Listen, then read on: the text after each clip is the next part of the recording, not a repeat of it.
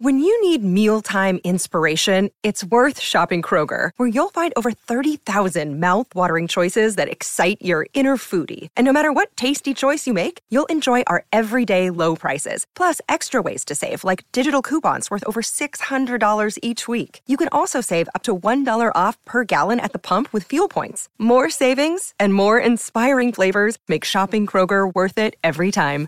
Kroger, fresh for everyone. Fuel restrictions apply.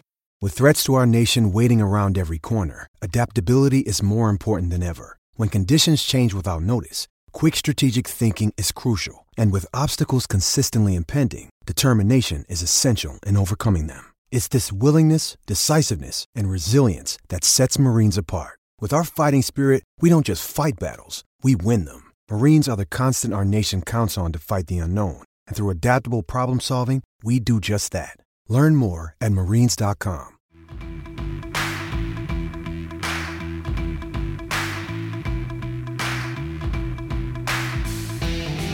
What is good, everyone? Welcome to KGW's 3 on 3 Blazers. My name is Orlando, joined as always by Jared Cowley, Nate Hanson, and Max Barr on the ones and twos. Guys, it is so good to be back as we do this thing via Zoom.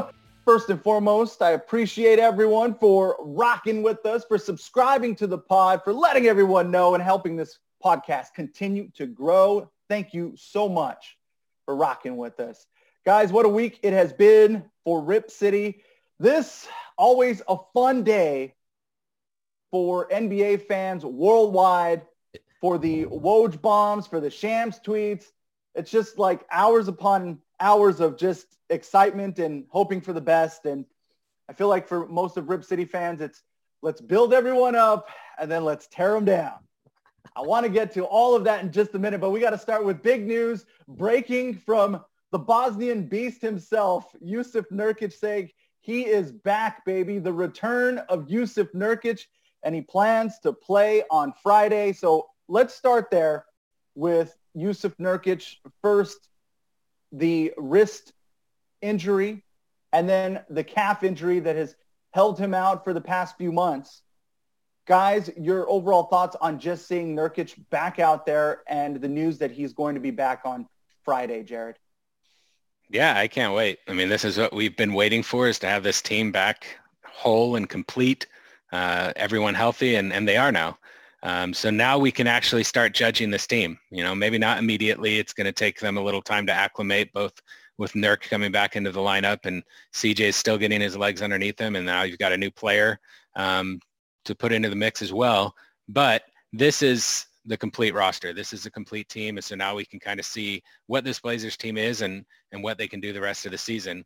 And I think that outside of Dame, um, over the past few years, no player has had a, a larger impact on the Blazers than Jusuf Nurkic because of the way he impacts their defense. So there is a potential here for, for this to have a huge impact on how these, how these Blazers play and, and, and how they fare against, you know, this tough second half schedule. It, personally, I'm just happy that this may be the last podcast we have where we say if the team or when the team's fully healthy. Seems like we've been saying, I mean, we have been saying that now for close to two and a half months now on the podcast, which has made uh, our job in evaluating this team really, really difficult over the last two and a half months. But uh, I'm also happy that we'll get to see whether I'm right or Jared's right about the defense uh, sooner rather than later, because Jared says, well, don't, don't, don't get too off don't go off the rails, Rip City. He's saying, stay, stay on the ride. The defense will change once Nurk's back. And, and Jared couched it a little bit there already saying, well, it will take some time, you know, before that happens. And yes, Jared's right. It won't be better immediately. It will take some time, but we can finally begin to have this question, which is going to determine uh, ultimately how good the Blazers can be in the postseason. We can begin to see uh, if there's any change on that front or if the defense is just going to continue to be uh, as Orlando would say, the garbage we've seen so far this season. 100%, man. I agree with both of you guys.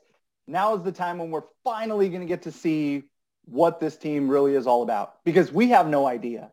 Week to week, we're wondering, can a team win this game? Can they win this game? Like, we have no idea because it's always been a work in progress. And as soon as Nurk goes through this acclimation period, when he gets his legs under him, when he has some real game experience and he's up to being the Nurkic that we all have seen him be, then we'll be able to judge this team how what their what their true ceiling is. You know, we have our preseason predictions, what we think it can be, but now we're going to get to see it. We're going to get to see them play good teams. And now we get a real gauge of that because after this past week, which was just a nightmare, their worst home loss in franchise history against the Mavericks. And then they follow that up with a loss to the Nets who didn't have their guys.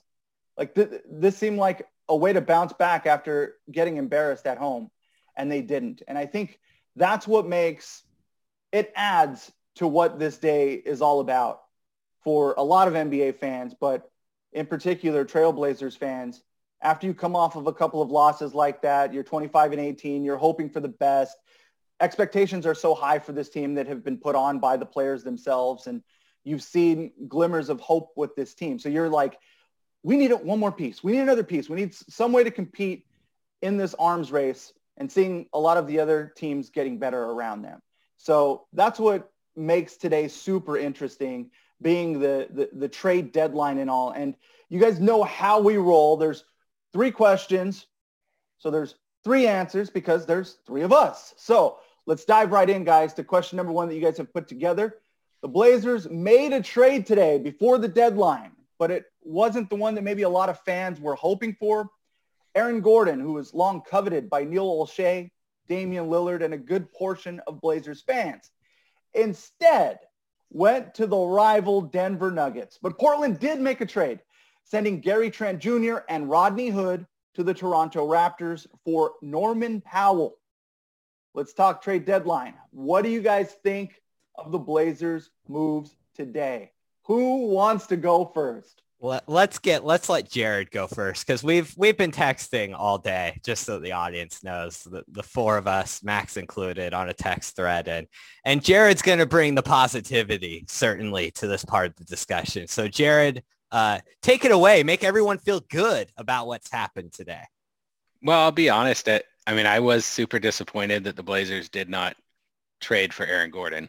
And I think that my disappointment was heightened by the fact that he went to the Blazers rival, the Denver Nuggets, you know, and I think that he's a really good pickup for the Nuggets. I think that he's going to fill that Jerami Grant role that they've been missing all season. And the Nuggets got a lot better, I think, adding Aaron Gordon. And, you know, it, it was frustrating because it kind of felt like maybe this is the last chance the Blazers had to acquire Aaron Gordon. I think that he's probably going to stick around in Denver for a while. So the Blazers have wanted him for for a few years. There was always so many people saying, well, maybe the Blazers should trade CJ for Aaron Gordon. And I was never really on board with that. But then when it looked like he was available for, for a more reasonable trade package, the fit with the Blazers just made so much sense. And so seeing that go not Portland's way and instead Denver's way was, you know, a tough, a tough one for me. Uh, I think that this trade is a good trade. I, I, I don't.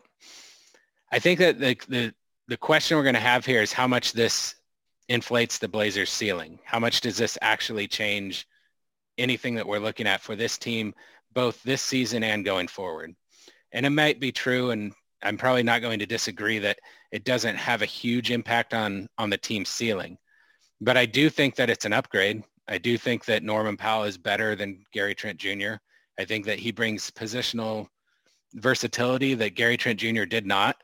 And I think that that was a problem. We knew that with Gary Trent Jr. that, you know, there was always going to be, as long as Dame and CJ are here, it was going to be tough to, to find the minutes, to find the role that Gary Trent Jr. needed to really thrive in Portland. And so I think that it was always looking like he was on his way out, you know, that he, either he was going to be traded at the deadline or maybe the Blazers wouldn't bring him back after this season. And so I think that turning him into a better player. Norman Powell, I think, is a better player on offense and defense and a better fit for this Blazers roster than Gary Trent Jr. was. I think it's I think it's a positive move. I mean, I think that the the point of the trade deadline that we talked about last week is that the Blazers need to get better. And yes, I would have preferred that they made they went all in and made a really big impactful trade. And I think that Aaron Gordon had the potential to be that. But I do think that the Blazers are better today than they were before the deadline. I think that Um, Norman Powell brings a lot of interesting things, and I think we can talk about it more. But that's my general assessment of the trade deadline and the trade that the Blazers made. Man, Jared, I expected you to actually be. I got a different vibe from you on the text, man. You seem pretty happy. Oh, there's still what's going on. There's still There's time. still There's time, and I am happy. I just think that my reaction in the text was basically like I was getting the impression from, especially from Nate, and maybe from you know, from all three of you, that you just weren't re- that impressed by this trade, and excuse me, sorry, not interested in, in what Norman Powell can bring to the Blazers, and so Well- it was a bit of a reaction to that. Well, it wasn't just us who felt that way. 24 hours ago, uh, Max sent a message to all of us yesterday. And this was the message. He says, Woj says Portland has the assets to acquire Oladipo or Norm Powell as, quote, rentals. Sound good to anyone? Jared, this is your quote response from 24 hours ago. Oh man. Don't really want either of those, and especially not in exchange for any of Portland's assets. So what's changed over 24 hours, Jared? What's changed? honestly, it's doing a little bit more research into Norman Powell. Like when I thought about Norman Powell, I always thought that he was more of a, a shooting guard, small forward hybrid. I thought he was bigger than than he is, you know, taller than he is. And so when when Woj made that announcement on TV yesterday and talked about Norman Powell, I went up and looked up Norman Powell a little bit more and saw that he was six three. And so my initial thought was, yeah, they don't just need another small guard. That doesn't make sense at all. But today, when it became reality and they did trade for Norman Powell, I did some more research. And in learning more about Norman Powell, I see the fit so much better with the Blazers than I did yesterday, just my, my gut reaction. I think that he's a great fit for this team and we can talk about it more, but that is, that's why it's changed. I mean, the big thing for me, I didn't know that Norman Powell had a six foot 11 wingspan. Oh, here we go again. This is an oldie. This is an oldie for the longtime listeners here. Jared and his wingspan. How much I love wingspan because you know what? Height doesn't really matter. Not in basketball. It's, I mean, wingspan matters so much more, especially in, in who you can defend.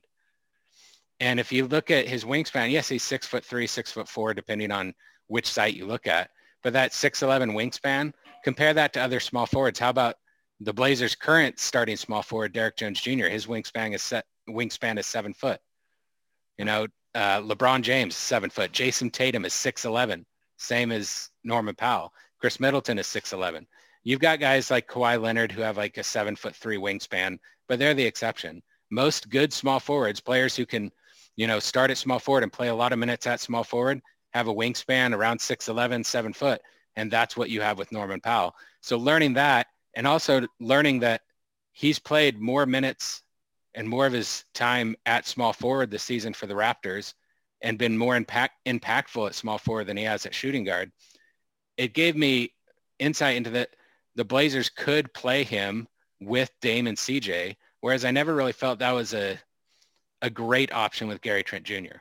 And so learn, you know, finding that out that maybe this guy could be even a starter at small forward for the Blazers and maybe even a long-term answer at that position. That's what made me think differently about it. I'll I'll start with just looking at the trade in it of itself. This one move in a vacuum versus everything else that went on for the Blazers around it. In a vacuum, this trade is fine for the Blazers. It's probably a slight slight upgrade. I can hear the Neil Olshey presser if he's even going to do one because it's COVID times still. But I can hear him in the presser laying out his points.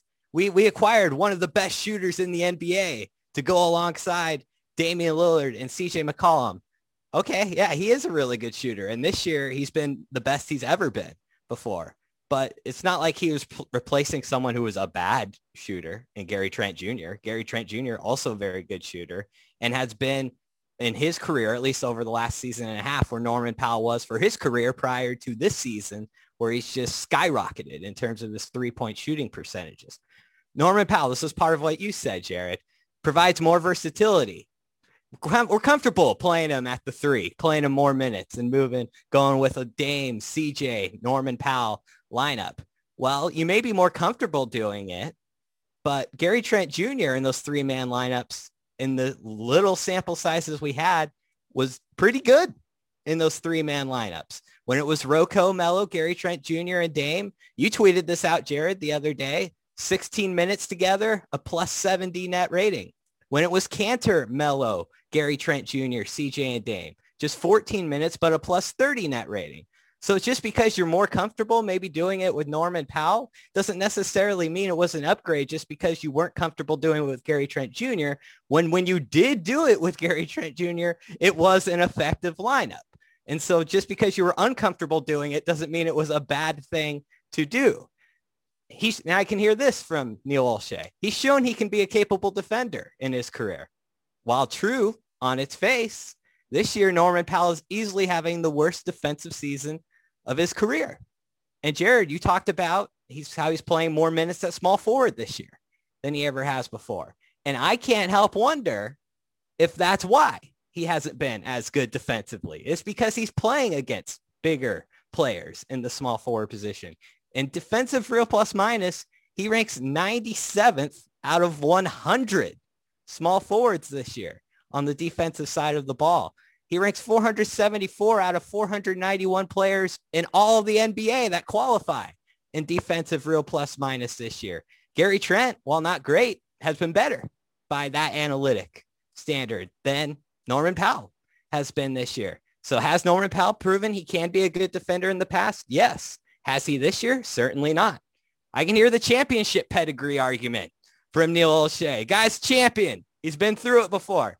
Well, that's great. That just shows me he doesn't falter under the playoff pressure. And he doesn't. His numbers are pretty similar in the postseason than they've been his regular season.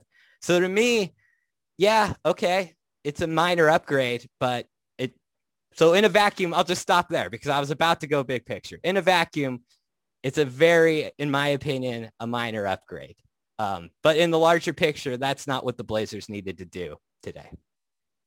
Before we, we go big picture, Jared, I want to ask you why he is a good fit for the Blazers. If you can go in a little deeper on that. Yeah, I mean, listen, I, I, I don't think that the evidence is out there that he's a good defender. I think the evidence is out there that he has the potential to be a good defender, that he has had moments where he's played good defense. Um, if you look at the athletic, their analysis of the trade, they wrote that Powell is a quote solid defensive player, especially in a defensive in a good system like we saw in Toronto. Um, I was reading some analysis about him from last season. It said that he slotted himself as a valuable piece on Nick Nurse's defensive system. In a system built around team defense, smart rotations, and quickness, Powell has played this role perfectly thanks to his freakish 6'11 wingspan and quick twitch reflexes. According to Basketball Index, he garners 2.9 deflections per 75 possessions, which is in the 80th percentile, and 2.1 steals per 75 possessions, which is in the 80th percentile. When Powell is tasked with locking down the opposing offensive player, he holds opponents to a defensive field goal percentage of 37.8%, among the NBA's best in this category. So I don't have access to Basketball Index's data. You have to pay for it. But this season, if you just look at his deflections, he's averaging 2.3 per game. Covington averages 3.6. That's one of the top marks in the league. But Powell's deflections are higher than any other Blazers player other than Covington. His defensive field goal percentage this season is 45.2%, and that would rank third on the Blazers. So even though like his defensive real plus minus, which listen, I like that stat. And it's probably, he probably hasn't been a great defensive player this year. And the Raptors have certainly struggled defensively this year. I think that there is evidence that he can be an impactful defender. Um, if you look at what he's done at small forward this season, Nate made the argument that maybe the reason his defensive metrics aren't good this year, at least according to defensive real plus minus, is because he's playing more minutes at small forward. He's kind of split his minutes at, between shooting guard and small forward throughout his career. Last season was one of his best seasons and he played primarily at shooting guard, but mostly he's kind of split his time between those two positions for the Raptors. Um, and for the most part, he's been better at small forward than he has, according to Cleaning the Glasses stats, than he has at shooting guard. This season, the when he's playing uh, small forward, the Raptors' defensive rating is 112.6. It's not great, but the Raptors aren't a good defensive team this year. When he's at shooting guard, their defensive rating is 115.7. So there's a swing there of about, you know, and the, the Raptors defense is better with him at small forward than it is overall. So I think that he's shown that he can be a good defender. I don't, because the metrics are kind of all over the place, I don't think I can say that he is a good defender. Just that the jury's kind of out.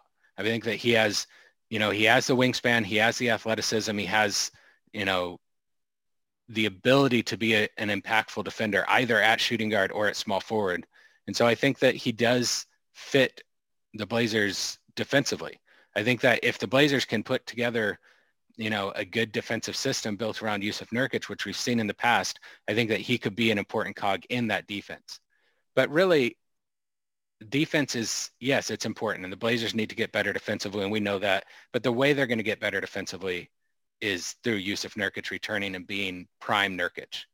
And then everything else kind of fits in around him. But the reason the Blazers traded for Norman Powell is because of how good he is on offense. And he's not just a shooter. I think you can make the argument that Gary Trent Jr. more than anything anything else is just a shooter. He's not particularly good at creating his own shot. He doesn't finish well at the rim.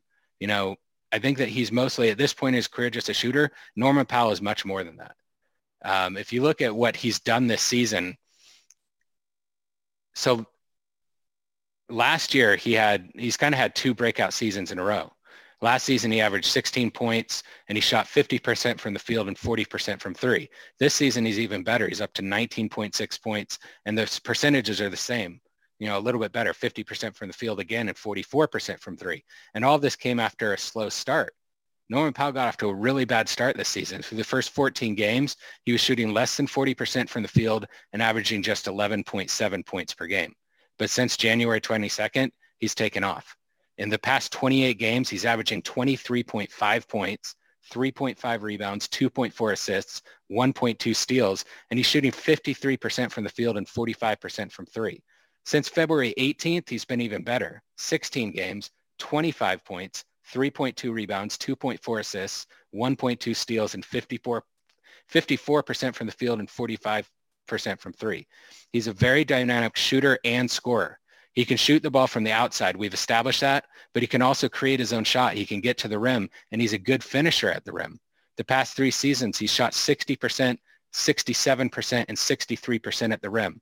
The only players on the Blazers who shoot that well at the rim are Derrick Jones Jr., who doesn't shoot that much, and Enes Kanter. And if you look at what he's good at, it fits the Blazers offense perfectly. As a pick and roll ball handler, he's in the 92nd percentile. In isolation, he's in the 98th percentile. As a spot up shooter, he's in the 86th percentile. On cuts, he's in the 84th percent percentile. Everything he does fits the Blazers offense perfectly. And then he has the positional, def, you know, versatility to play small forward next to Dame and CJ. So I think that there's a really high ceiling for what he can be with this team. And I think he has shown, I mean, he's gotten better every season. He's right approaching his prime now. He's 27 years old. I mean, I think that this could be a really good pickup, but the jury's out. I mean, I think he's going to be a plus on offense. We'll see what he is on defense. We'll see how well he does, you know, fit in at small forward with this team. But I think that there's a ton of potential there for him to be a really good piece for the Blazers uh, Jared, that's super intriguing. And you had texted us even before this and saying, you know, maybe they found their, their starting small forward. Do you think that he could be the potential starting small forward or even more important, closing small forward, the guy that's on the, on the court with the Blazers at the end of the game? Yeah, I don't know if he'll start. Um, he might. I mean, I, I could see that happening, but I definitely think he will be in the closing lineup. I think it, you know, the Blazers have tried three guard lineups for years. I mean, they did it with Shabazz. They did it with, you know, they've done it with Gary Trent Jr. I mean, you've seen this. And most of the time they've been fairly effective. I think that this three guard lineup has a chance to be the most effective of any of them because I think Norman Powell, they haven't had an offensive player like this for a while. You know, he's really, really good on offense. And I think that he can defend both the two and the three. You know, I don't, you couldn't say that about you know, when you had three guard lineups before, you know, with Shabazz, you were having to have like CJ guard small forwards. You know, same thing with Gary Trent Jr. at, at times, you know. Again, I'm just going to yes. jump in. How, how do we know that they couldn't defend with Gary Trent Jr. at the three? They never gave it a shot. Yeah, they didn't give it enough and, of a shot. And in the limited time that they did, it was proven to be an effective lineup for them. It was. So I think what you're looking at is if you take that small ball lineup, the one that you've talked about, the one that we've, we've, I mean, it's a very small sample size, but super, super effective, you know, and efficient in that time that they've played of Dame, CJ, Gary Trent Jr., Carmelo Anthony, and Robert Covington. I think if you slide Norman Powell into that lineup rather than Gary Trent Jr., I think it can be even better. You know, not, I don't think they're going to keep up the numbers that we see in the small sample size, but it can be even better than the potential that that small ball lineup had. And so now you look at this, you've got a potential starting five, you know, with Jusuf Nurkic manning the middle. That's going to be a very good offensive team because whenever Dame's on the court, the offense is going to be humming. And then you have the the versatility to go with a really good small ball lineup out there, and that's going to be really impactful in the playoffs. You need a good small ball lineup in the playoffs because you need to have the ability to match up. And I think Norman Powell, I mean, the, the thing for me is just he's better than Gary Trent Jr. He's yes. better on offense. And I think that he's at least more versatile on defense. And we've talked about this all season long. Gary Trent Jr. has a reputation of being a good defender, but he has not been a good defender this season. And I think Norman Powell, you can look at the metrics and, and say, yeah, the same has been true for him. But I think that he's shown the ability to be a good defender even at the three. And I think that just being able to line him up next to Dame and CJ, it's really interesting. It's really, I, I'm really interested to see how it plays out. And so maybe we've talked about, is this just a rental? You know, and we'll get into that. Maybe, but at least we have the opportunity now to see what Norman Powell can do next to Dame and CJ in the second half of the season in the playoffs to see if this is the fit, to see if the Blazers have found their starting small forward of the future. Listen, he's six three, and that's really small. And you think, okay, that's just a small shooting guard. But with that wingspan, with his athleticism, I mean, think back to Charles Barkley at power forward, super undersized. I mean, there were people that said Charles Barkley was six four, but because of his athleticism, because of his ability to play bigger than he is, he was one of the most dominant power forwards that's ever played. Now, I'm not comparing Norman Powell to Charles Barkley, but I'm saying you can be a smaller player with the right athleticism, the wingspan and all that, and still be able to play bigger than you are just by your height. I want to get Nate in here, man. Big picture. Big picture, which go did you have a follow up to that or was that just to set the floor here? Okay.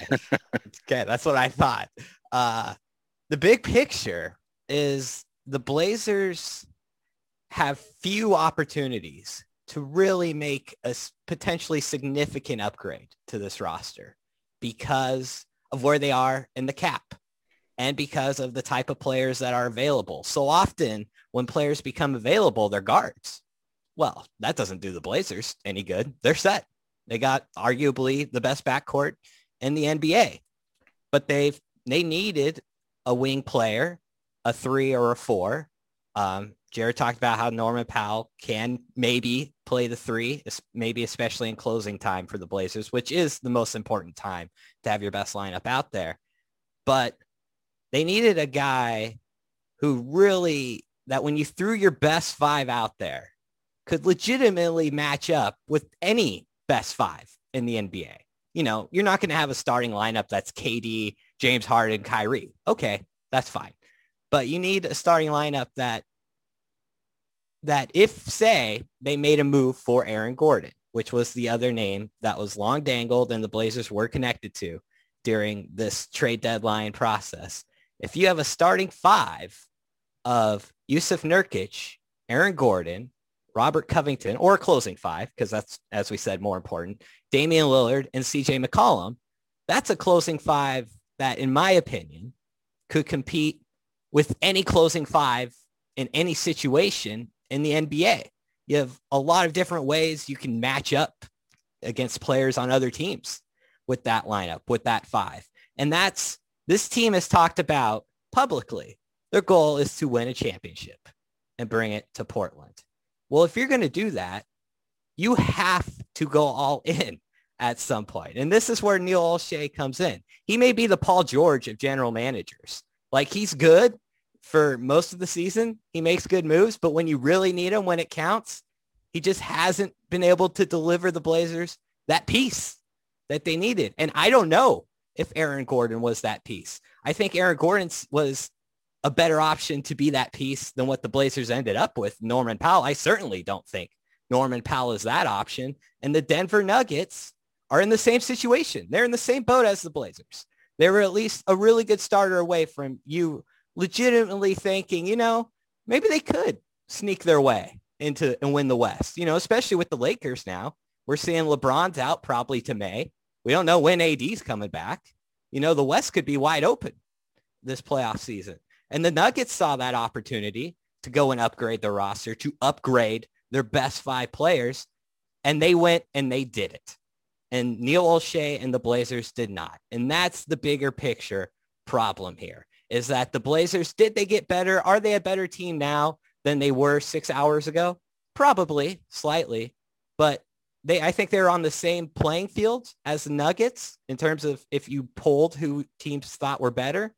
Now I think the Nuggets jump ahead of the Blazers. So it's not that the Blazers got better today.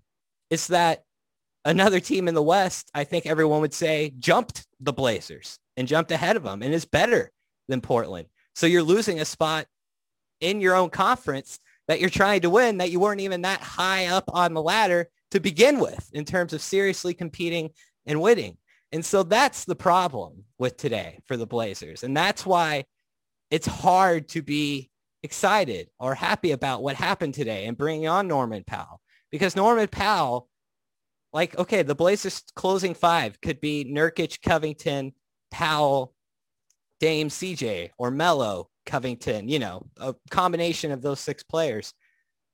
That, to me, that's not a closing five that's going to do what needs to be done in order to compete in this really tough Western Conference. And that's where today falls short for the Blazers and falls short for Neil Olshey.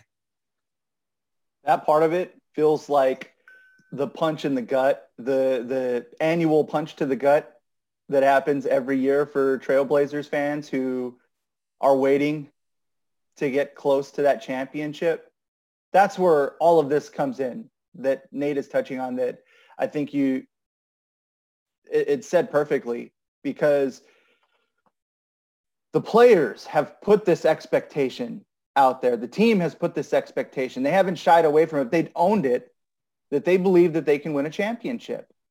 And when you see other teams around you get better, like you took an L today, you got beat by that team.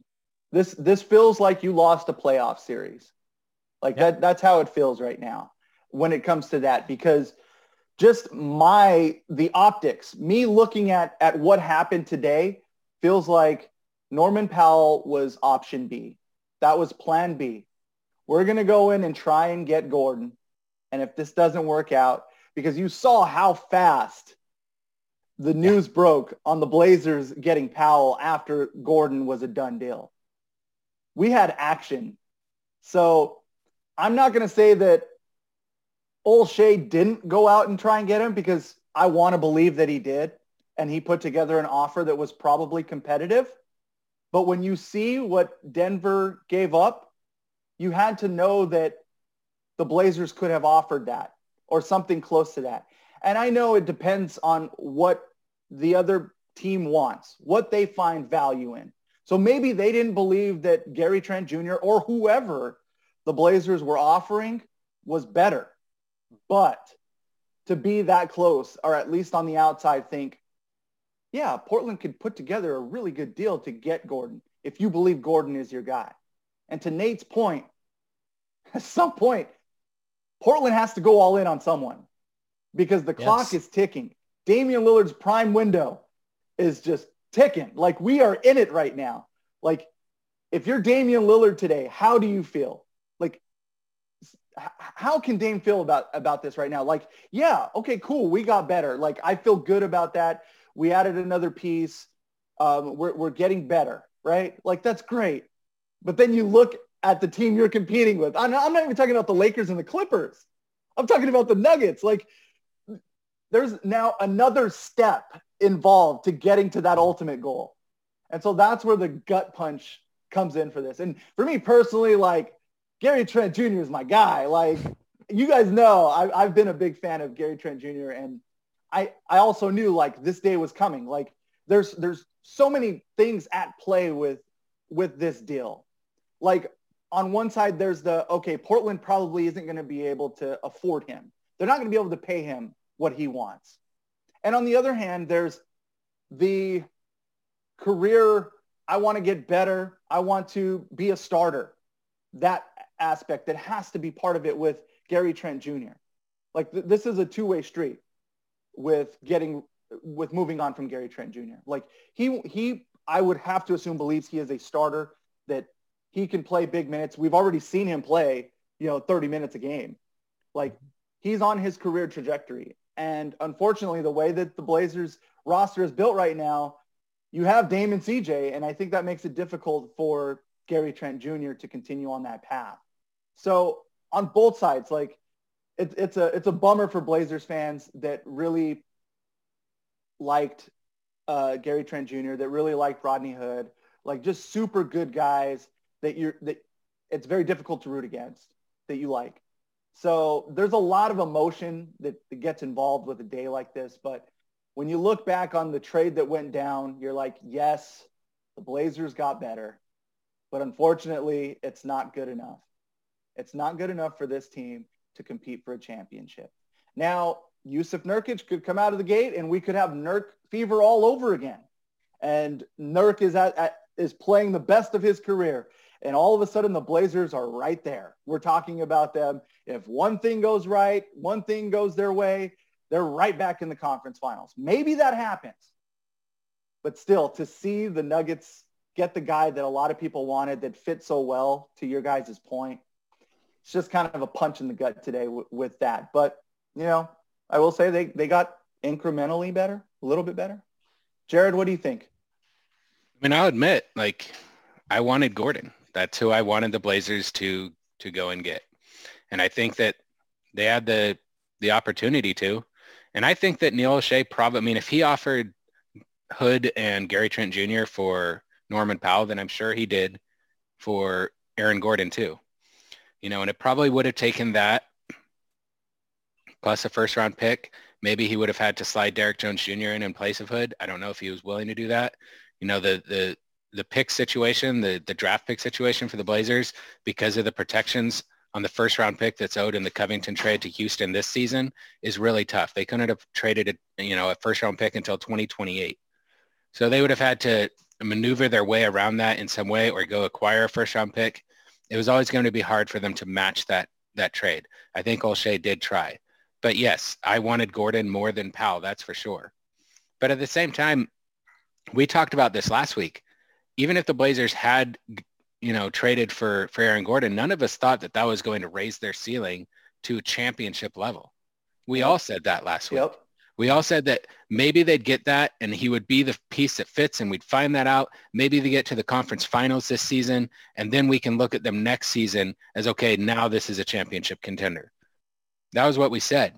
And I don't think that that has changed by adding Norman Powell. If you look at the starting lineup, including Jusuf Nurkic, who didn't play a lot, but just that, there's one player in the starting lineup who has a negative net rating, according to Cleaning the Glass, and it's Derrick Jones Jr because he's a negative 6.3 on offense. And so you can you can have the conversation about where the Blazers needed to upgrade more, small forward or power forward. Robert Covington's better at power forward than he is at small forward. If Aaron Gordon came here, you would have had to slide Covington to the three probably because Gordon's not good at the three. And he's proven that in Orlando. And so if Norman Powell can be a legitimate answer at small forward, then maybe they upgraded the position where they really needed to upgrade. Maybe this, maybe they do make a playoff run with Norman Powell. And maybe then we do see him as a small forward of the future for the Blazers. They re-sign him this offseason and we look at them and be like, okay, they can be a championship contender next season. I don't think the calculus changes that much on that. I wanted Gordon more. Really? really? You don't think the calculus changes? So so let's flip it here. Let's yeah. say the Blazers did trade for Aaron Gordon. The Nuggets, don't, they don't get Powell, but they don't get Aaron Gordon. I don't know what they do as their backup plan. But say the Blazers do have Gordon on this roster, the Nuggets do not. Rank one through six in the West when fully healthy. Now I'd have to look at the. All right, one through six in the West, and you're saying, see, I don't think that's, I, I think you have to then say that the Nuggets made an, a, a move that's equal to what the Blazers did today. No, no, because you're the Nuggets elevated themselves with this move. Like they Yeah, but so jumped the teams in the West because of the move. They jumped the Blazers because of this move. The Blazers didn't jump anyone because of this move, in my opinion. All right. I agree. I think that the Nuggets are probably better than the Blazers right now, but I'm also willing to see what Powell brings to the equation. I mean, let's say that, that Nuggets and Blazers end up as a 4-5 matchup, which is a very real possibility. Yeah, you're probably going to favor the Nuggets, but not that much. And if Powell is able to play small forward, I mean, this could work out. I mean, seriously, Mhm. look at these stats that I that I mentioned earlier. You know, in the past 30 games, 24 points, four rebounds, two and a half assists, more than a steal per game. He's not going to get the same usage in Port. He's not going to get the same usage in Port. Okay, so drop those points down to 18. Yeah. You know, with these, you know, these just outstanding percentages, with the ability to like, to not just be a spot up shooter, but to really be able to create offense. I mean, that's we've talked about that. That's one thing the Blazers need when when play in the playoffs when they're doubling Dame and getting the ball out of his hands. They need someone else who can get downhill and make a play. And now they have another player who can do that. And yeah, that was one of the reasons I thought Gordon would have been a great fit because I thought in I thought that he could create for other players when Dame gets doubled. I thought that Dame in the pick and roll, utilizing Gordon as a roll man could have been a really good fit because I think Gordon could have played like a poor man's version of Draymond Green for the Blazers. But I also think that Norman Powell, he's not the same player, but I think he brings a lot of really interesting things. I mean, he's a dynamic offensive player. He's outstanding. And if he can play small forward and guard small forwards and not get killed, you know, you have lineup versus, you know, Terry Stotts has a lot of different lineups he can go with. If he needs to put five shooters out on the floor, he can do that. If he needs to put in defense, if you're if you've got to match up with with, you know, Kawhi and, and Paul George, he has the the length and the forwards to do that now. He has a lot of options at his disposal. So I think looking at this, if they had made the trade for Aaron Gordon, I would have said, yes, that's better. And it's a bummer that the Nuggets got him. But I also don't think that the Nuggets were going to just stand pat if they didn't get Aaron Gordon. I think they would have made a trade, a, a move too. You know, if they were aggressive enough to go get Gordon, if let's say the Celtics had got Gordon or the Blazers, I don't think the Nuggets were just going to sit on their hands and not do anything. I think they would have gone and made a deal. Maybe they would have gotten Powell, you know, and But I'm just going to, for me personally, if the Blazers, I see currently right now, if every team in the West is healthy, I think the Blazers are the sixth best team in the West. I think they're right where they are in the standings currently. I think both the Lakers and Clippers are better. I think the Jazz are better. I think the Suns are better. And I think the Nuggets are better. And the Blazers are one and six this year against those five teams. Granted, obviously some of those matchups have been when the Blazers haven't been at full strength. But I think the matchups show the Blazers are the sixth best team in the West right now. If they had acquired Aaron Gordon, I could be wrong in my opinion, but I think they would have been the fourth best team in the West. I think the Lakers, Clippers, and maybe the Jazz would have been better. But I think the Blazers would have jumped Denver. And I think they would have jumped Phoenix by bringing a guy like Gordon. Because you talk about offense, and that's Norman Powell's strength. Offense is not the Blazers' problem here. It's defense. And Aaron Gordon, while a capable offensive player, is a really good defense, a plus defender Yeah. in the NBA. And if the Blazers are going to be a championship team, we talked about this last week. All those other teams rank in the top half of the league in both offense and defensive rating. If the Blazers are going to do that, Jared, you, this is, at least you're consistent with your reasoning because you think with Nurkic, the Blazers could become a top half defense. For me, I don't. And I don't think Norman Powell really helps them become a top half of the league defense. I think a guy like Aaron Gordon would have. And that's a big reason why I think a move like that for Portland would have been huge in this situation. You know, not every trade deadline is equal. You know, there are times just to tinker with the roster. And that's what Neil Olshey does best. And I think mm. that's what he did here again today. So I wouldn't be surprised if Norman Powell comes in and is effective for the Blazers. But as Orlando said, there are times when you have how many we've been doing this podcast for four years. How many times have we said the Blazers, they got to take their shot at someone. Yep. They got to do it at some point. They're a player away. And here we are almost our fourth season. We're three and a half years into this thing and it still hasn't happened. Robert Covington was a nice addition, but no one thought when that trade was made, that was the jump all in. We thought nice move. Mm-hmm. Now where's the net? When's the next one going to come? And we've been saying it for three and a half years for Neil Olshey, and it hasn't happened yet. And guess what? If the Blazers get bounced in the first round this year because this roster isn't good enough, Terry Stotts is probably going to be gone. Guess who probably won't be gone? Neil Olshey.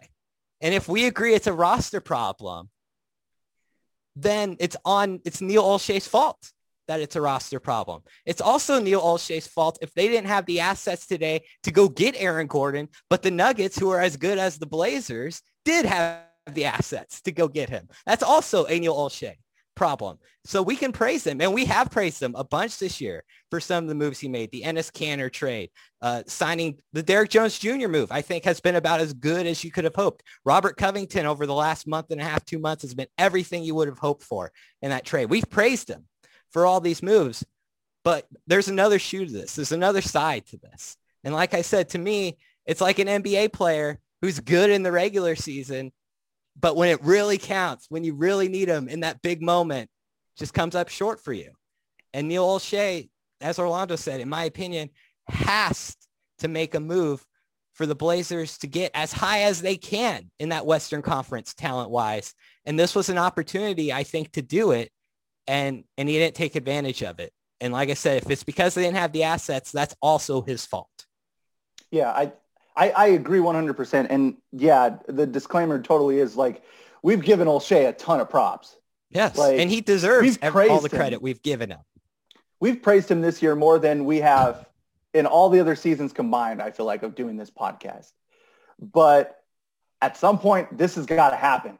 Like Damian Lillard has to be on Olshey's door on his phone like, dude, like the clock is ticking. It is Dame time. It needs to happen. Like, and you can make the, the argument like if you don't believe that Gordon was the guy. And I I can be okay with that. If you're like, you know what? I just don't think he's the one that gets you over. If that's, if that's your argument with all of this. But Olshey has been a master at making these small moves that add up to a nice thing. But at some point, you have to gamble. He's got to be able to put it all on the table. And, and I would think that Olshey's timeline, his career timeline is on the same as the guys that he's that he's running with, with Dame and CJ. Like, it's got to happen. If if if if this isn't his guy, it's got to happen soon. And we've talked about the struggles that Portland has had in free agency. Players don't want to come here. They, this is not a destination for free agents. So if you think the Blazers are going to pull a free agent, like, whew, like history tells us that's probably not going to happen. Your other option is going through the draft. Jared mentioned the draft pick situation. You really got to be able to hit. And Olshey has done a good job of finding these nice pieces in the later part of the draft. But are they going to make you a contender? Absolutely not. It is not going to happen. So your major opportunity to make yourself a legitimate contender is through the trade market. That's why today becomes this big deal and why it hurts when you look at the big picture of is, is this team a championship team? At this point, no, this team is not a championship team. Did they get a little bit better? Yes. Is that good enough? Some point, fans have to be upset about that. So Norman Powell, I'm, I do like Norman Powell as a player, just looking into what he brings to the table. You mentioned him being a, a, playmaker, which is something that is going to be huge for the Blazers, is going to be huge for Dame and CJ. When they're running blitzes at Dame in particular, and we need a killer, a sniper that is out there that's going to be able to knock down shots in clutch situations, like this makes total sense. But to Nate's point on the other side, we need some defenders. Like we need to get some stops. Like they've played really well offensively, the, the Trailblazers have, despite everything that's gone on. But defensively, just sitting there at the bottom of the rankings has just been painful. So Max, I want to get you in on this and get your overall thoughts on what went down today, big picture. You can kind of take this wherever you want, man, but I want to get just because you're you're pretty locked in on the league in general, big picture with other players around the league. So just your thoughts on what the Blazers did today, Max. Well, this is what just popped into my mind. A question for you guys. What's the biggest factor in your judgment on whether this trade is successful or not? Is it the Blazers winning a round in the playoffs? Is the Blazers, you know, beating the team in the play-in game? Is it whether Norman Powell stays? what do you guys think? Because I think me, Norman Powell's just walking into an unfair situation. Yeah. I, I would agree with that. Norman Powell's walking into a really difficult situation. To me, if you're having realistic expectations as a Blazers fan, if they win a playoff series this year, especially their first round opponent is going to be tough, no matter who it is. It's going to be a really tough matchup. Could if be the Lakers. Win, it could be the Lakers. It could be any of the teams we mentioned in the top six. Uh, if they beat any of those teams in a playoff series, you should actually be pretty satisfied. Even though this team has told you their expectations are higher, you should be satisfied and therefore be happy with the move because Norman Powell presumably played a role into helping them get into the second round of the playoffs. As for, that's the other thing that we really didn't touch on that Max asked the part of his question is if Norman Powell stays.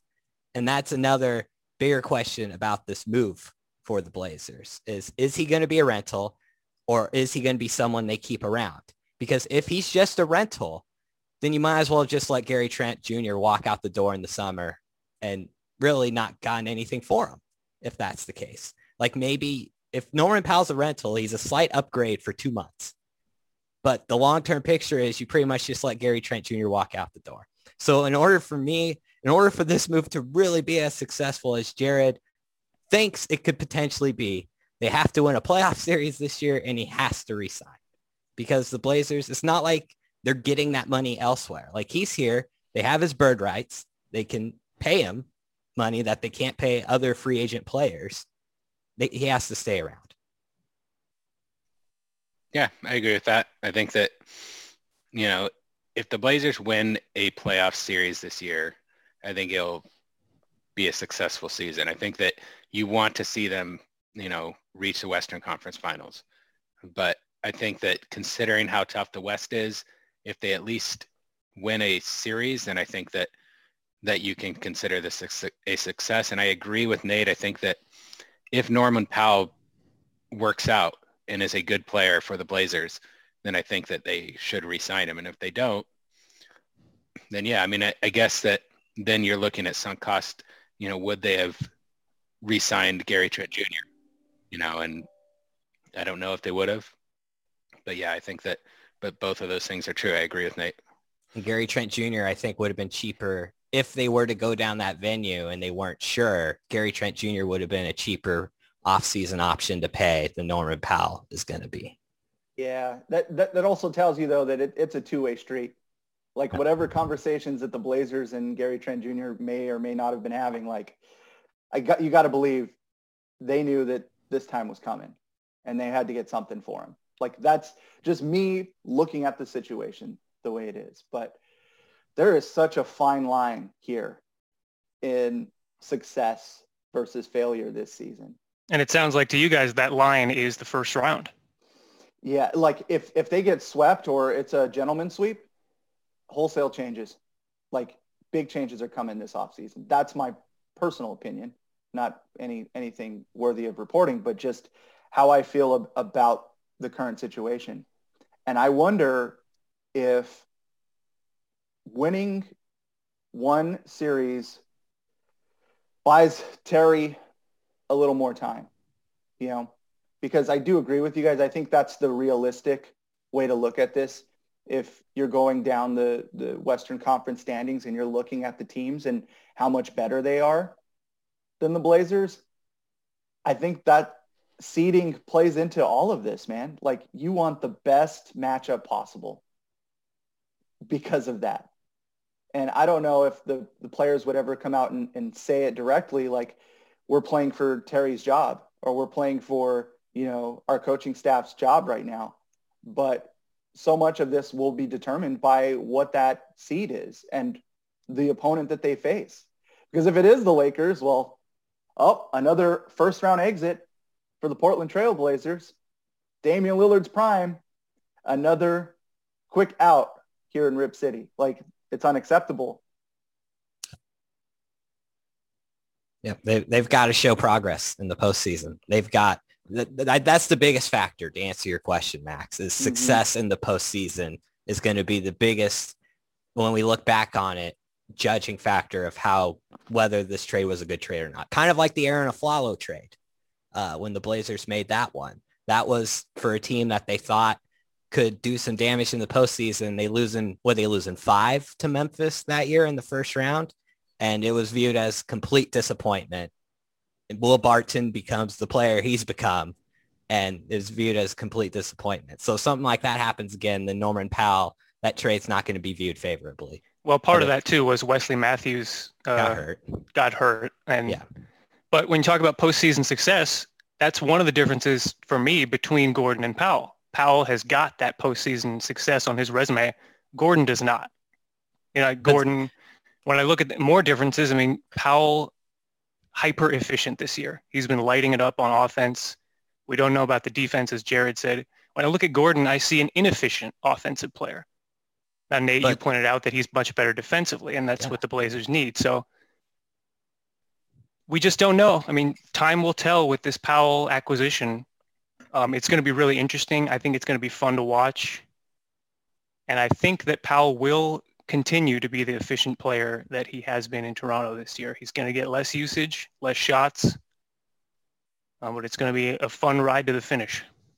I like that. And I, I, think that's the best way to put it too, is that it, it sucks because it's such an unfair position to put Powell in, you know, because genuinely we're like, yeah, he's a good player. Like he's going to yeah. do good things for this team. Like you should be excited, but it's all the other baggage that has come along with this, the the history, the the build up to this point. So, I mean, all in all, like you should be happy about about him a, a, as a player and what he's going to bring to this team. Now, let's see how far it can take them because yeah, you guys postseason success is what it's all about and and should be at this point for this team. Like nice seasons. Like that, that's all great. Like have a great season.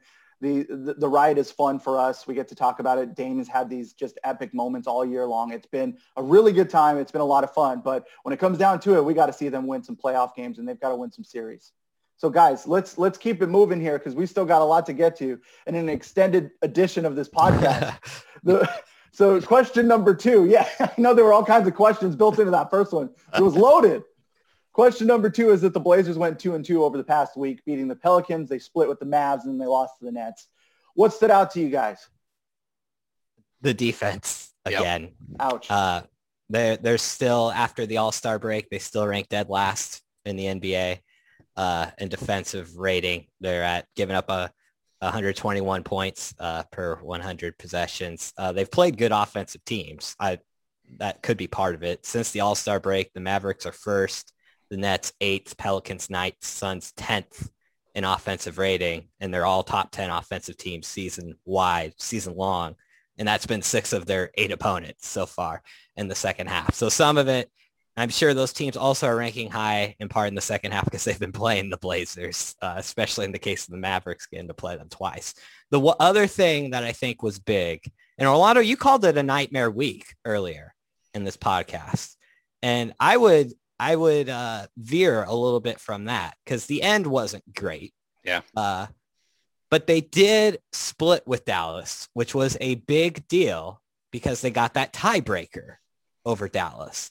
And as I talked about earlier, the Blazers against other teams in the West, they're 0-1 against the Jazz, 0-2 against the Suns, 0-1 against the Clippers, 1-1 against the Lakers, 0-1 against the against the Nuggets, and if you think the Spurs are going to still hang around, they're 0-1 against the Spurs and they're 2-1 against the Warriors. So the teams currently above them in the West, it doesn't look like they're going to be favorable in in terms of winning tiebreakers over those teams. So you have to have the tiebreakers of the teams below you that are maybe coming to get you.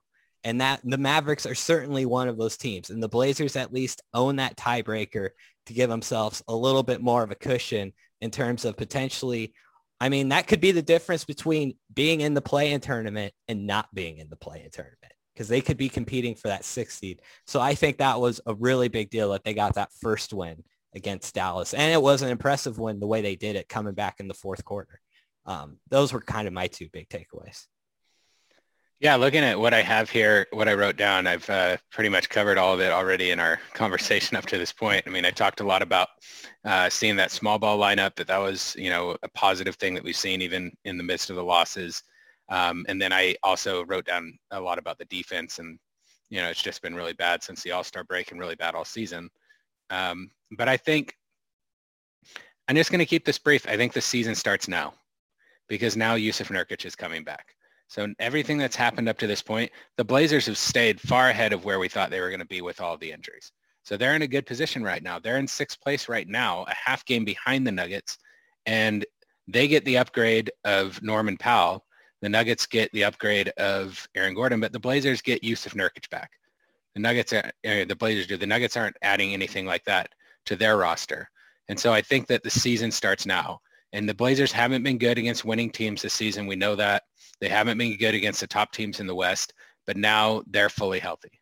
And so now we can see as this team acclimates, as they get together and kind of, you know, put it, figure it out now that everyone's back and healthy, we can see how this team actually stacks up to those teams that they're competing for, for home court advantage in the West, because that's not outside the realm of possibility still.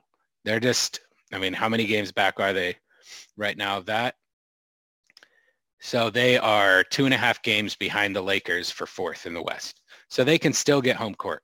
So all that matters to me right now is that Jusuf Nurkic is back and we're going to see what this team really is, you know, rather than this makeshift lineup they've had to put together all season long.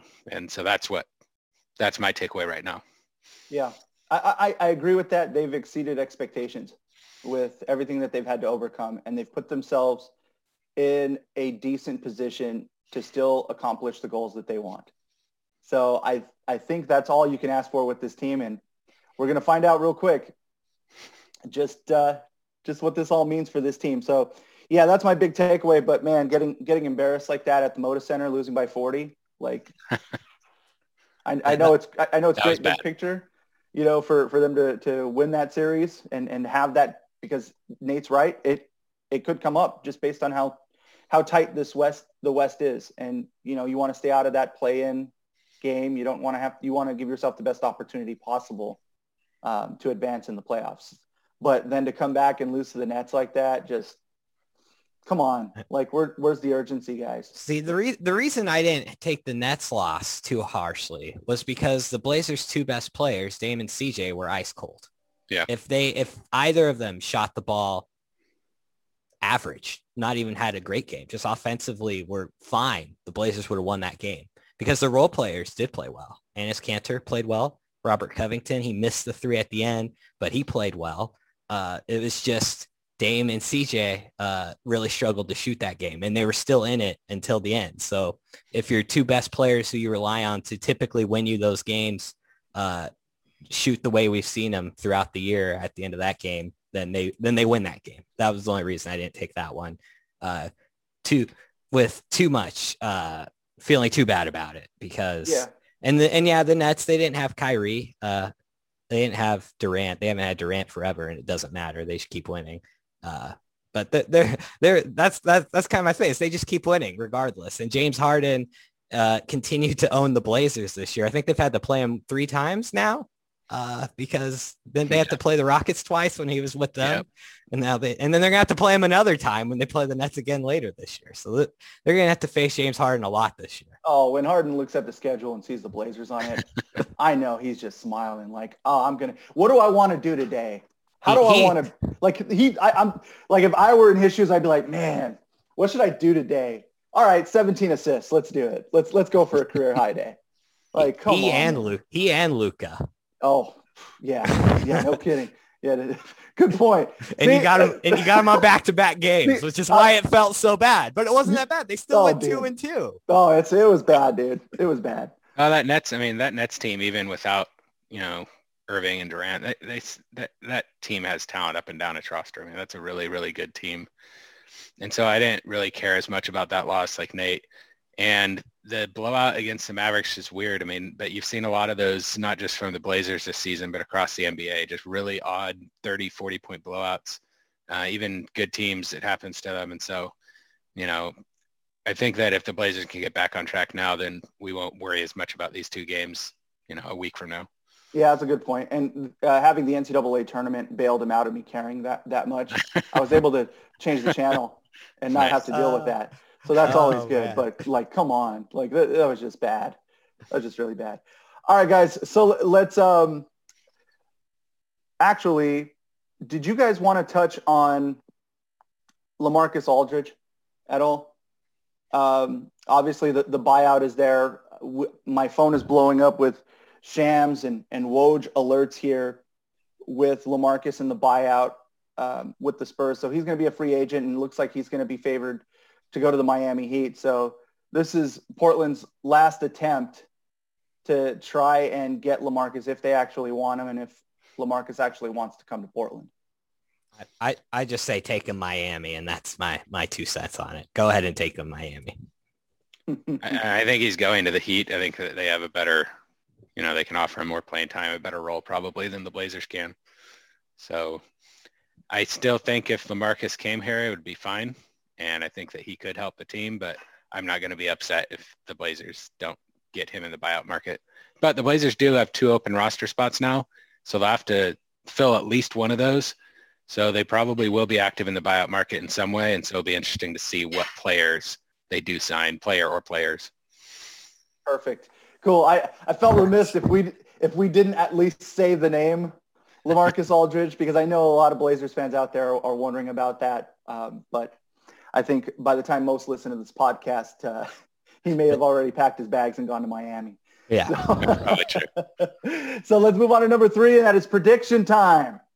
The Blazers play four games all on the road before we meet again tonight against the Miami Heat, Friday against the Orlando Magic, Sunday against the Raptors, and Wednesday against the Detroit Pistons. Which games do the Blazers win? Which games do the Blazers lose? Nate, would you like to set the table?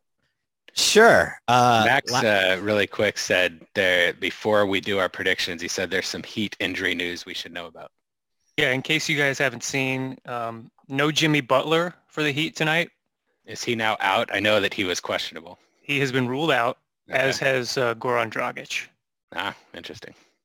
Okay. And the Blazers, of course, are without Gary Trent Jr. Uh, tonight, and no Norman Powell. Norman Powell's not playing uh, Yep. tonight. That would be that'd be something. Just fly him down to to Miami and throw on a jersey and call it good.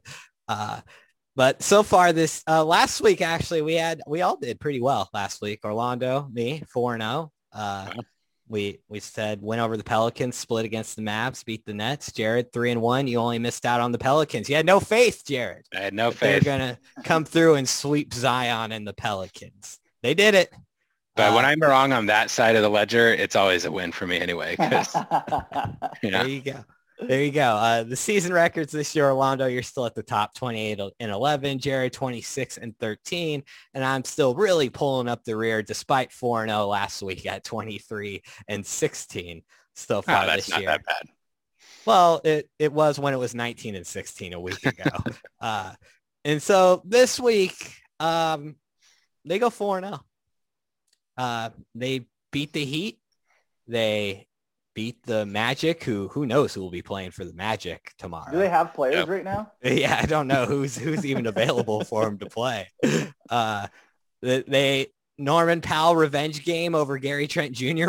revenge game in Toronto. when it was that Sunday, I think, and then uh, and then they beat Detroit. I think these are all games, especially with Jimmy Butler and Goran Dragic being out for Miami. These are all games the Blazers can and I think should win. To be honest, Miami's really struggled recently over the last four. They've lost, and so I'm yeah. Blazers go four and zero. They take care of business, and and we get this thing moving, moving forward. Yeah, so if the Heat no Jimmy Butler, no Goran Dragic, and no Avery Bradley or Kelly Olynyk, who went in the trade today. Um, that's a depleted team. So I'm going to give the Blazers a win there. And then tomorrow, Nurk is back. That's a win. Yep. Against the Raptors, Nurk is back. That's a win. Against the Pistons, is Nurk back? Yes, he is. That's another win. So I'm going 4 and 0 as well. Oh man, this is gonna be Jared's. I'm back new to like early season, Yeah. Jared. I love He's not gonna pick the Blazers to lose for like a month now because Nurk is back. I missed that, Jared. a week ago, he's picking them to lose to the Pelicans. Now they're beating everyone. I mean, Nate's right. I think that these are all four games that the Blazers should win. The Magic aren't going to have anyone tomorrow. Um, Powell versus Trent Jr. I hope we get that on Sunday. That will be fun. But because Nurk is back, I'm picking the Blazers to win that game. Um, and the Pistons are just a terrible basketball team right now. So like, you guys are so right with this, but I know this team. They're going to lose one of those games. I just don't know which one. That's my problem right now. Well, pick one, buddy. So Pick I one. am. Armando, there's not a winning team on that ledger right there. None of those teams have a winning record. Which is so true. But every time we say the Blazers should win a game, they stumble somewhere. They lost to the Timberwolves. Yep. Very good point. Back Uh, to back. though. So my problem is I'm playing against the odds here because I could end up costing myself two win, two two spots in our standings basically by picking wrong here and you guys getting it right. But uh, for the sake of, of it, I'm, I'm throwing throwing the dart at the dartboard and I'm going to say it's further down the list. It's it's uh, later in the week. I'll say they lose to the terrible Pistons. Yeah. Oh, they the win. Pist. I thought you were gonna go with the That would be a bad Raptors. loss. I did too. I thought yeah. I thought about the Raptors, but uh, I'm I'm going to mix it up and I'm going to say the Pistons. Just it's gonna it's got to be random. It's got to be You're one not. that, You're not riding with your boy then, huh? Here's a chance to revise your pick. It's your opportunity. You really made a pick there. no, man, I'll stick with it. Let's let's do Pistons. But you, you do make a great point. You do. the the revenge game, baby. I'll be tuned in. All right, good stuff, gentlemen. But uh, it's time for the one and only Max Barr.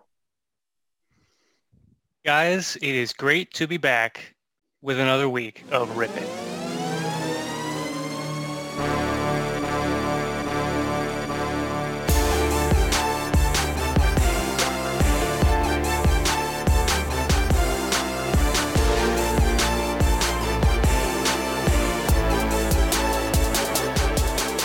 So last week, Nate returned and he got the win with three out of five. Jared, meanwhile, shared that his buddy texted him last week and predicted Jared would get his first Rip It win today. Whoa, Oh, whoa! This could be Here a we really go, big baby. day. It could be trade deadline day. Nurk is coming back day, and and Jared gets first rip it win in a day. I I don't know if we could take anything more. That's three to the dome right there, baby. Yeah. Could be just a roller coaster of emotions for Jared today. I am humble and I am hopeful. That that's Go. Let's neither go. of those neither of those are true. well, oh, I am hopeful. Okay. I have to be. I haven't won all season. He is an eternal All I do optimist. All right, guys, let's find out what happened with your picks last week. And we are starting with Blazers versus Pelicans. The question was who will make the most three-pointers, Gary Trent Jr., CJ McCollum, or Lonzo Ball? Orlando went with his guy, Gary. Nate, you said Gary Trent Jr. as well. Jared, you picked CJ. Gary Trent Jr. 0 for 6 from 3. CJ McCollum 3 for 6. Lonzo Ball 3 for 11. Uh, So two players tied, but Jared, you did pick one of them, so you do get a point for that for the Oh. Rules Committee. I didn't know that. Run into this before, you get that one right. All right, I like it. So Jared's on the board. Good start, Moving to- Jared. Moving to Blazers versus Mavericks. The first matchup question was who will score more points, Damian Lillard or Luka Doncic? Orlando, you said Luka. You said I'm going to risk it all. You strayed away from Dame. Jared, you said Luka as well. Nate, you initially said Luka, And I reminded you about your rule of always picking Dame Lillard, and you changed to Lillard. You, you, you shamed me into a loss, I think. Yeah, you were hopeful I was going to shame you into a win. It worked the other way around. Doncic 38 points, Lillard 31. But Jared and Orlando get that one. Oh man. I well hated- done. I, I hated to go against the rule, man. I hated it. But it had to be Sometimes you got to risk it all. Yep, yep. All right. Second matchup between the Blazers and Mavs. Olshey, you got to risk it all, Olshey. Oh, It's been the theme of this podcast. full circle. The question for this game was which team will have more turnovers? Jared and Nate said Dallas. Orlando, you said the Blazers just to be different. Seven turnovers for the Blazers. 11 for the Mavericks. So Oh, Jared man. and Nate get that one. Oh, oh, Jared, this may be your time, man. You are uh, you're three for three so far. This may be it. he, he hit you with the uh, silent emoji. Yeah, I, I, Jared, do you have anything to say right now at this point? Yeah, no, how you he's feeling? shaking his head. No. the, the the mid game interview. The, he gave us the Popovich. Yeah. He is humble and hopeful. All right, Blazers Nets. The question, who will finish with more assists? James Harden or the combination of Damian Lillard and CJ McCollum? Nate and Orlando said James Harden. Nate, you said we have a rule for this. When you attach someone to Lillard, it's okay to not pick Lillard, Correct. which makes no sense at all. Jared, you went with the combo of Lillard and McCollum. Harden, as you guys said earlier, 17 assists. Damian Lillard had nine. CJ just four. Not enough. So Nate and Orlando get that one. The rule is still batting a thousand right now. We're two and zero Oh. on that rule right now. We It's are. a good rule. We're two Jared. for two. Jared, this is this is getting really dicey now going into the last one. Orlando Ooh. and I may be able to catch you on this here. Well, this was a fun wild card question. How many Nets will score in double figures against the Blazers? That's right. That's right, Jared. Jared. Orlando, oh. you said five nets. Nate, you one-upped him with six. And Jared, you risked it all and said seven nets would score in double figures. Oh, oh, seven, Jared. So we had James Harden with 25 points, Jeff Green with 20, Joe Harris with 17 points, Nick Claxton coming up big with 16 points, Timothy Luwawu-Cabarrot with 11 points, and that's it. Five nets at double figures. By the way, three other nets had eight points each which means Orlando, you nailed the wild card question, and you tied with Jared for the week, three out of five oh, each. oh, Jared, Oh, you I were it so there. I feel Started so out three and oh. zero. Ugh. bad. I feel so bad. I, I'm so happy. I like I may be happier right now than I was winning last week. This is amazing. So I've Jared, tied two weeks in a row now. now how cool are you with that Nets game? I was so close. Man, just two more of those guys just hit a bucket. oh, Could there. you imagine if they had had eight guys get double figures in that game? That would have been insane.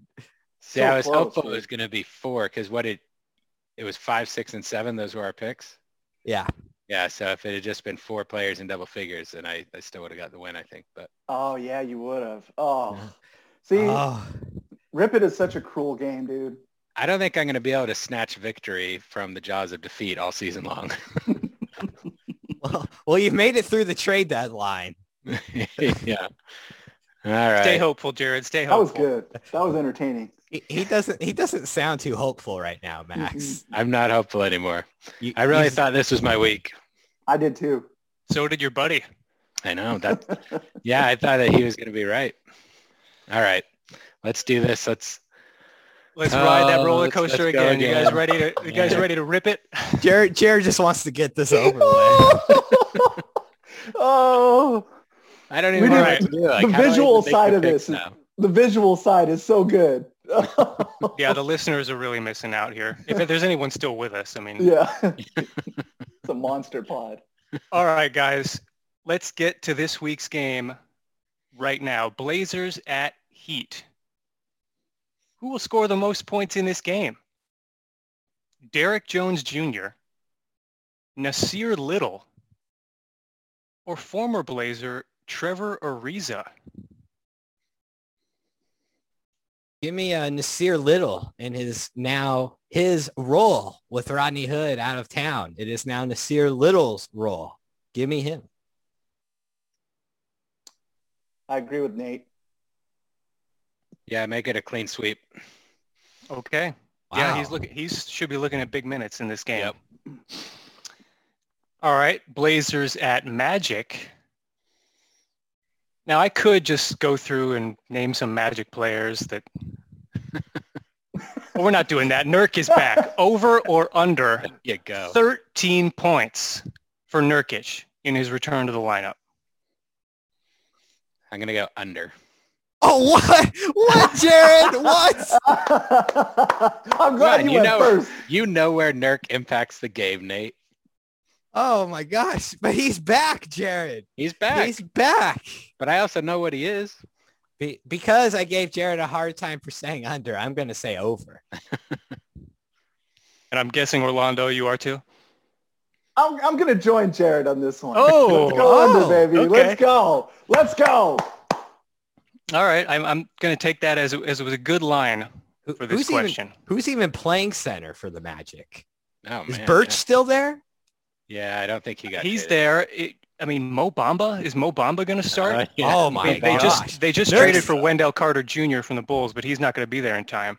No. Nurk's definitely going for whatever the number was. If he's playing Mo Bamba, minutes restriction, my friend. Yep, he's yep. playing Mo Bamba. It don't matter. You, he can play 10 minutes. You're gonna score 20 points in 10 minutes. All right, Blazers at Raptors in Tampa. Who will make the most three-pointers in this game? Robert Covington, Gary Trent Jr., or Norman Powell? Oh, this is Oh. juicy. Was this your question uh, prior to the trade or was this uh, No, it, this was this was uh, post-trade. Okay. I would say if this was your question prior to the trade, that would have been amazing. As I have to say, this rip it is so topical. We had the Nurk question with the Magic game. This question, this is good. I want to know where Orlando's going to go. Is is Gary Trent Jr. still still his boy? As as my farewell to Rip City, I'll take Gary Trent Jr. Well, I, I have a rule about Robert Covington that's worked out for me for the most part over the last month, which is I pick Robert Covington. So I I am picking Robert Covington. Yep, yep. It's not a complicated rule. No. I mean, I talked Norman Powell up so much in this podcast against the sharp barbs thrown at me by Nate that I think I have to pick Norman Powell. Let's go. Oh man, Blow this is oh, gonna this is gonna be so juicy now. Yep, yep. I can't wait for Rip It next week. We Jared's Jared's going against his boy Nurk, but supporting his boy Norman Powell. This is great. Last week's uh, wild card was so epic because we all picked. I, I had a feeling because we all picked differently. I love when it comes down to these questions. Yep. That's where we're headed. You got to mix it up. All right, Blazers at Pistons. Who will score more points, CJ McCollum or Jerami Grant? Well, I'm go- I- I'm going Grant because well, my pick earlier. That's right. That's right. You're doubling down on the Pistons. I love it. So, someone's got to score for the Pistons. Yeah, exactly. Uh, uh, give me CJ. Yeah, CJ got me a win last time, so I'll, I'll go with him again. All right, the wild card question of the week is which team will the Blazers score the most points against? Heat, Magic, Raptors, or Pistons?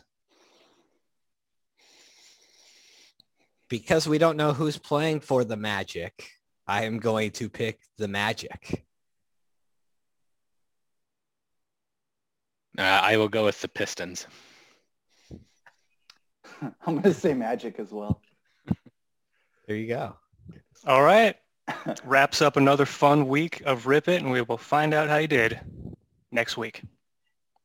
Guys, this was a, a fun, entertaining podcast. Probably one of the, probably the longest all time. It's up there for sure in terms of uh, the podcasts that we've done. So for our listeners that, that made it this far, please tweet at us. Tweet your, I just want to see who you are. I want to know who, who, who's like super loyal. I will shout you out on the next podcast or something. I don't know, but uh, I, I, just want to know who's, who's riding with us at, at, this point in the podcast and, and say thank you to everyone who subscribes to the podcast, who has been listening for the past few years. Um, we love doing this thing. Hopefully you enjoy it as well. Can I can I jump in here for the loyal listeners who have stayed this long? Do it, man. So so I have a little bit of an announcement. I Here we go. There. Here uh, we go. So if you've stayed if you've stayed this long, you're a true loyal listener, and you'll probably be thrilled with this upcoming announcement. Uh, this uh, we've been doing this podcast for we've all worked at KGW together during the entirety that we've done this podcast, uh, which is a really good run in the news industry. But uh, my last day at KGW will not will be on April 2nd, which means I will only be doing one more podcast with you gentlemen. And that will be next week, which will be a fun one. It will be a fun one. But I just wanted to uh, give the loyal listeners who stuck around an hour and a half in or however far we are into this thing uh, a little heads up that next week will be my last podcast. Uh, with you guys on this. The podcast will continue without me. I'll be an avid listener at that point, but la- next week's my last one. Well, we are definitely going to miss you. I think that you have been a huge part of this podcast. Um, I enjoy our back and forth. You know, sometimes it might seem like we're enemies, but we are definitely not. We're definitely good friends, and I, I really enjoy your basketball knowledge. I think you're super funny. I think that you bring a lot of fun to the podcast and it's it's just not going to be the same without you. So um, I'm really excited for what comes next for you in your life and your career. But man, am I bummed that you're leaving the podcast. So I'll just leave it at that. We said yeah, I look at Nate as the as the wrestling heel of this podcast. um, really knowledgeable, really funny, and uh, a big reason why we've had the success that we've had. So we're definitely going to miss you. Hopefully, you can come back on as like a as a guest appearance at some point. Yeah. Um, but it's been a great run. The podcast will continue, um, but we're really going to miss you, man. Yep. That's well, what's up. Well, let's save the waterworks till next week, gentlemen.